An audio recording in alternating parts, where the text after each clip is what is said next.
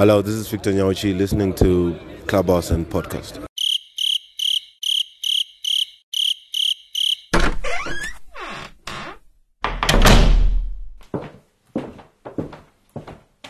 Not that cricket.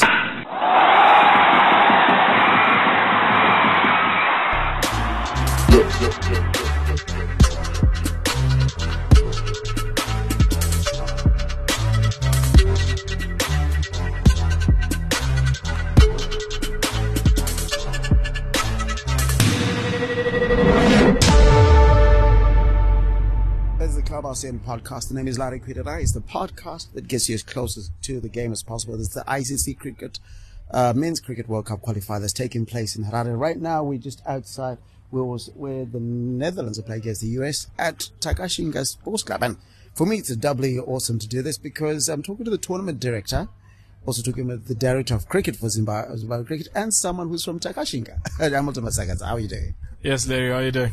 I'm good. So, first of all, before we talk a lot about the tournament itself, having international cricket at Takashinga Sports Club, that must be mean something for you personally, as somebody who was brought up by this.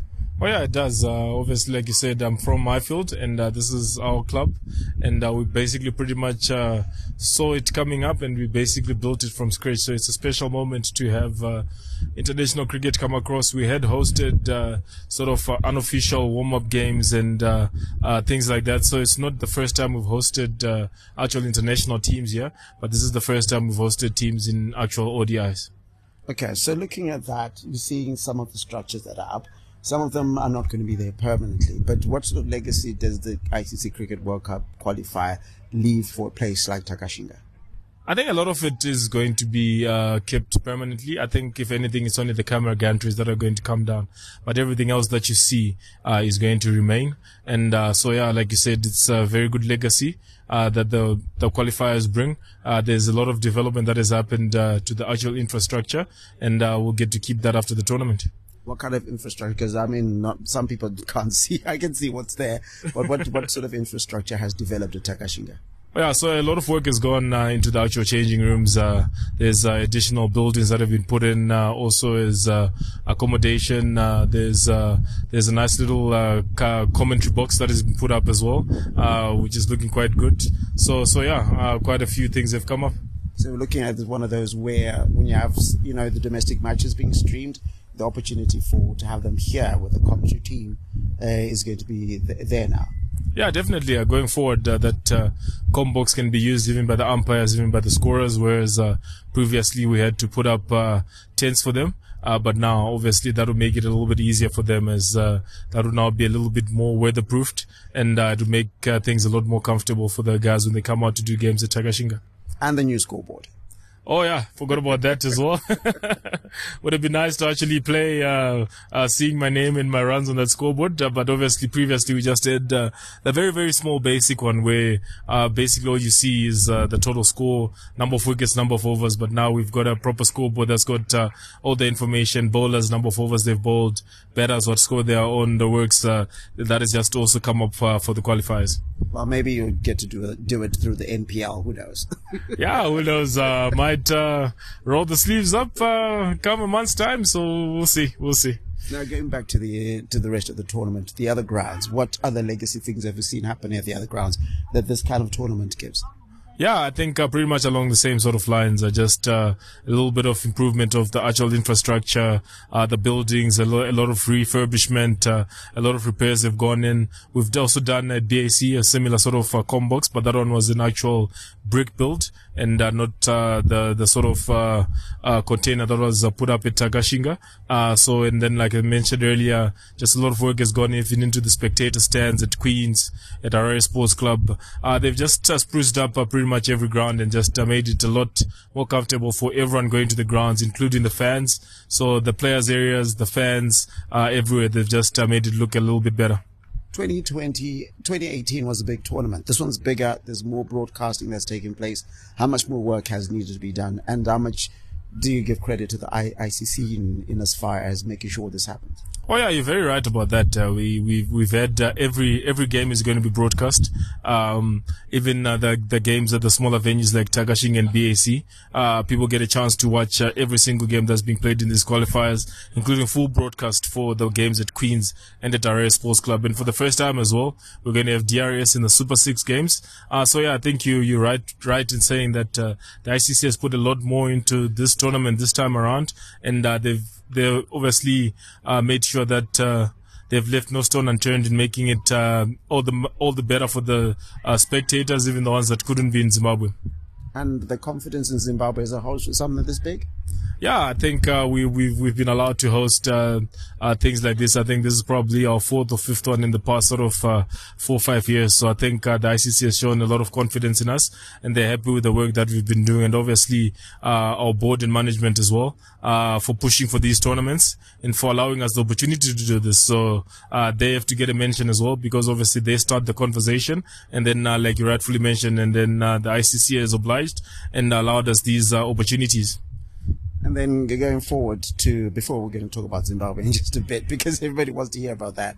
But uh, how many people approximately have been employed and how many companies have been able to benefit from having an, an event like this? Oh, wow, Larry, that's an excellent question. I don't know if we could actually put a number on it, but uh, that's one of the benefits that uh, a tournament like this brings, uh, because obviously you've got nine countries coming into the into into the country, uh, so a lot uh, a lot of people are going to benefit directly through their businesses. You're going to get the transport people benefiting. The teams have to be taken around.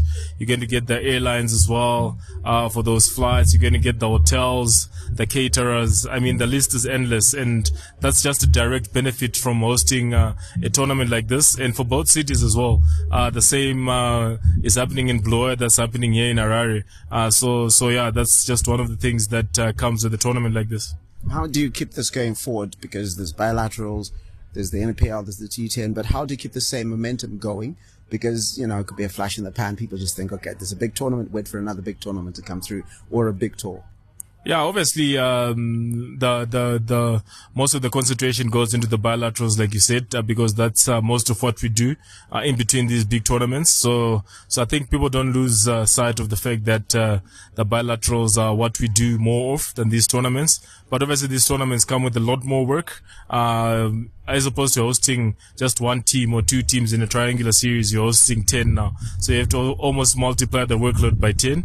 Uh, but yeah, I think it's been very good as well, the way that we've done our bilaterals. And we're playing a lot more cricket now in the way the team has uh, carried on and made sure that everything is in place, uh, both in Harare and Bulawayo to make sure that the bilaterals have gone smoothly has also been very commendable. Should we expect this sort of standard to become what happens at bilaterals or even like domestic? Like you have the the Logan Cup, you've got your Pro 50, and also trying to get as many people to come have the same sort of spectator experience that you have at the at a tournament like this. Obviously, it'll be a little bit more challenging to try and get uh, the same number of crowds. Uh, but yeah, we'll definitely be pushing the games and asking the fans to come because I think it's a more complete experience for the fan if they're watching, for example, a Joylord Gumbie doing all the good work that he did in the domestic scene and then looking forward to seeing him wearing the Zimbabwe colors and then, uh, then getting to watch him, uh, wearing the Zimbabwe colors. I think it just makes it uh, all the more of a complete experience. So I'd encourage the fans to, to come and watch even our domestic cricket. Uh, obviously we understand that uh, won't get as many fans, uh, but the more we can get, the better. I think it also does a lot for the players if we, if the, the fans come out and watch them in the domestic cricket as opposed to just waiting for internationals. How do you separate the feelings that you have director of cricket, you want Zimbabwe to win, but then you're looking at the other teams, and then you're looking at you, how do you separate the feelings that you're having? Uh, Larry, I'm I'm tournament director, so I'm very impartial. At the end of the day, cricket is the winner. You have to say that. I remember the last qualifier was was working as a venue media manager, and then that twenty that match against that you played in uh, against uh, the UAE we still had to come back and do some more work when Zimbabwe had been eliminated. I'm not saying that's going to happen, but I'm saying, are you prepared for a scenario like that if it should happen? Uh, this time around, uh, I think, uh, the team is going to go all the way, so we don't have to prepare ourselves for that. I think the boys have been playing very good cricket. Uh, they've looked really good out there, and I'll see it uh, being very difficult for, for anyone to stop us. Okay. tournament director says Zimbabwe is going to win all the way. but, and then finally, what is your encouragement to the fans as this tournament goes through? Back as your hat as a tournament director, I think later in the tournament, after the group stage, I'll have the conversation with you exclusively as Zimbabwe cricket director. But what, confidence is there that, for example, as the crowds get bigger and so forth, that Zimbabwe cricket will have things like logistics and safety under lock? So yeah, it's uh, we actually have a very real problem at the moment uh, that we already uh, starting to look into fixing. Uh, that problem is that uh, thanks to the fans and the support that they've been giving the team, uh, that our stadium has just become too small.